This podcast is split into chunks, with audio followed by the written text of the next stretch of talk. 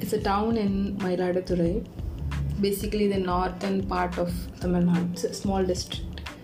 Once it was the biggest port of early Chola dynasty, and it is no more now. It's just simple a town or any other city like you know any other part of the world. But it it occupied an important, a very crucial role in Chola dynasty regarding with you know.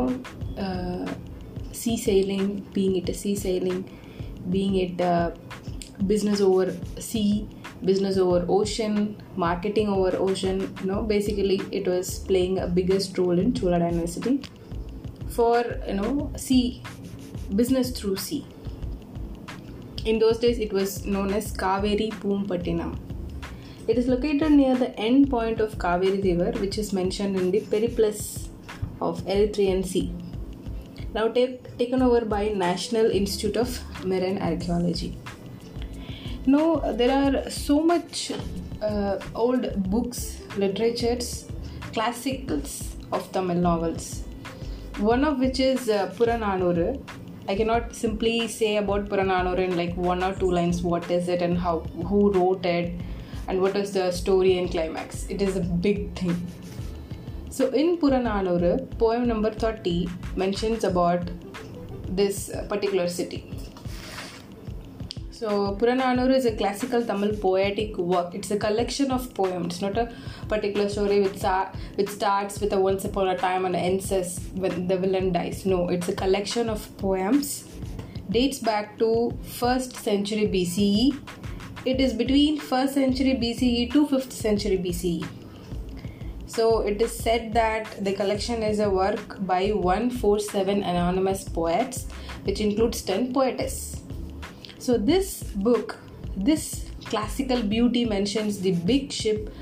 Uh, in in the poet number poem number th- 30 it mentions that the big ships entered the port of puhar you know the name is poombuhar but most of the mentioning they call it as puhar the big ships entered the port of puhar in the extensive markets of Puhar, there were many tall mansions surrounded by platforms, reached by high ladders. These mansions had many apartments and were provided with doorway. In all parts of the town, there were flags flying of various kinds and shapes. So this was originally written in Tamil. Just for the understanding, they have you know translated many beautiful poems of Purananur, and this is one of which which describes about the beauty of how Poombuhar's ports were they uh, looks in those days. There was also a mention in Buddhist literature mentioned about Puhar, which says that uh, a poet, uh, a, a, famous poet Buddhadatta, he lived in 5th century. He's a writer.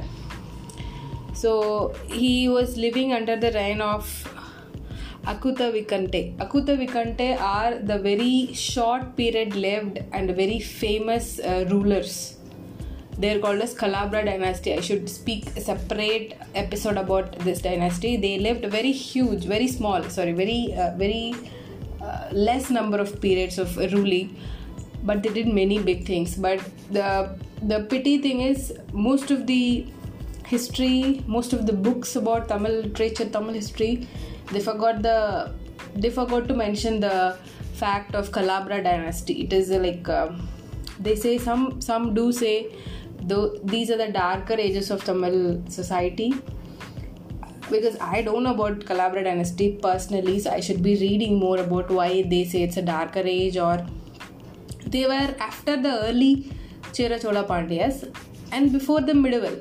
So it was very 3 to 5th century like that. So this uh, Buddhist literature uh, uh, writer, he wrote in his literature staying in one of the mansions of uh, He vividly describes the capital of Kaveri Poompatnam in Pali language, a very old language of uh, you know Buddhists. They use this language often. Kaveri Patna crowded with hordes of men and women from pure families. This was one of the famous lines. The city of Puhar was destroyed by the sea around 300 BC.